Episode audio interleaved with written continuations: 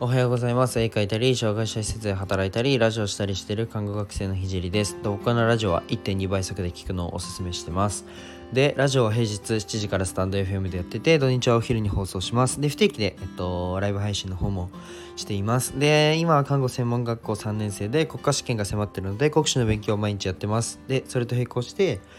えー、毎日絵を描いてます。はい。で、ラジオで話す内容としては、障害の偏見をなくすことを目的として、えー、施設を立ち上げるまでの過程と、何者でもない僕の作品で、作品を世界に届けるまでの過程を、えー、毎日共有します。で、あとは医療の最前線での学びだったり、他の職業に転用できる考えだったり、絵を描き始めて3ヶ月で全国選抜作家展に選抜された僕が、日々発信をしていく中で共有したいなと思ったことを話します。まあ、夢を叶えるまでの日記みたいなものです。で、コラボの依頼は Twitter とインスタにてお願いします。で、面白いと思ったらフォローもぜひしてください。で、えっと、今日のテーマなんですけど、まあ、うん、友情と仲間の違いみたいな、友達と仲間の違いみたいな感じで、えー、人間関係について少し深掘って話していきたいと思います。まあなんか人間関係というと、まあ恋愛とか友情とか家族とかが、まあ、想像しやすいと思うんですけど、すいません。えっと、今日は、その、まあ、友情友達と仲間っていうのは結構うん近しいものだけど少し僕は違うというふうに思うのでまずこう話していきますでなんでこのテーマにしたかというと、まあ、自分が夢を叶える過程でその絶対に仲間の存在っていうのはいるし、うん、今後もっと活動を広げていくには、うん、仲間を増やさなきゃいけないというふうに思ってるからです。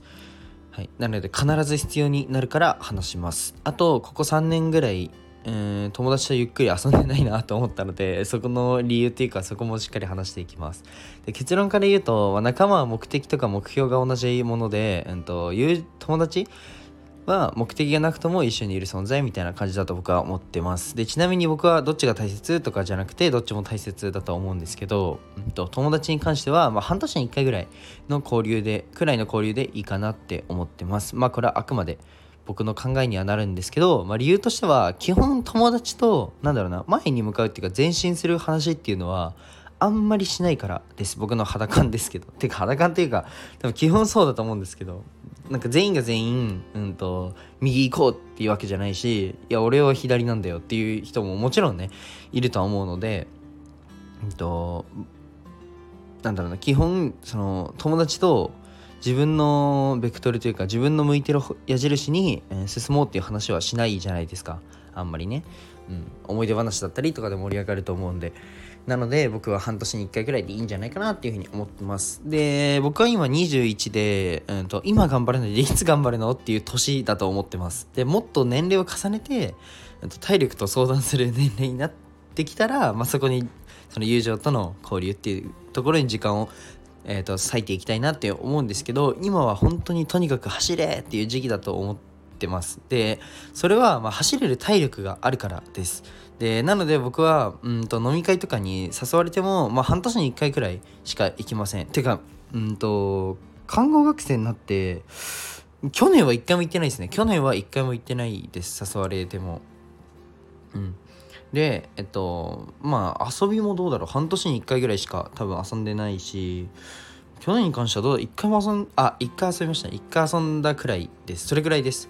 なんかえー、つまらなくねっていうふうに思う人もあの多いと思うしいるとは思うんですけど全然そんなことなくて僕めちゃくちゃ充実充実してるんですよ。でいろんなことに挑戦して失敗してを繰り返してめちゃくちゃあの経験値が溜まってってる感じがしてすごい充実してるんですよね。で一方まあその仲間というとまあえっと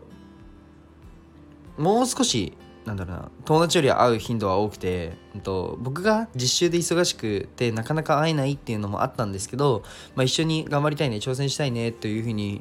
あの目標が上にある仲間とは、まあ、将来について結構話したりしてああそれいいねみたいな。で僕こういう風に挑戦したらこういう風に失敗したよとかを共有し合ったりあじゃあ僕こうするわみたいな。なんかそういう話が結構僕はこの時間が好きでうん、まあ、け意外だなって思われると思うんですけど1819僕17歳の時にももう施設を立ち上げたいっていう風に思ってたんですけど1819の時には特にあの夢を語る相手なんてマジでいなかったんですよね同級生に。いや別にそれが悪いとかじゃない同級生が悪いんだとかなんで語れないんだっていうわけじゃなくていうふうに言いたいわけじゃなくて僕がそもそもそういう環境にいないっていうのもあの悪かったと思うんですけどまあ同級生は「えー、もう高校卒業したし飲んじゃおう」みたいな「でナンパしよう」みたいななんか今日も明日も明後日も飲もうみたいな感じで、と、いや楽しいんですよその場。でもあんまり経験値というかが溜まってる感じはしなくて。でもちろんねあの飲み会で得られることもあるとは思います。あのなんだろうな。この喋るのが上手くなったりとか 多分あると思うんですけど僕はあんまりそこに楽しさを見出せなくて挑戦しなんか挑戦しよう何やるみたいな方が好きでした。で二十歳になってからは、まあ、もうあの一緒に挑戦した仲間があの一緒に挑戦してくれるっていう仲間がまあ増えたり、うん、応援してくれる人が少しずつ増えたんですけど結構寂しかった気がします。なんかその時はいやもうそれでも言ってやるみたいな感じだったんですけど今思い返せば多分寂しかったんじゃないかななんて思います。で少し話ずれちゃったんですけど、まあ、友達は、まあ、結論ね友達は息抜きさせてくれる存在で仲間は一緒に戦ってくれる存在だと思ってます。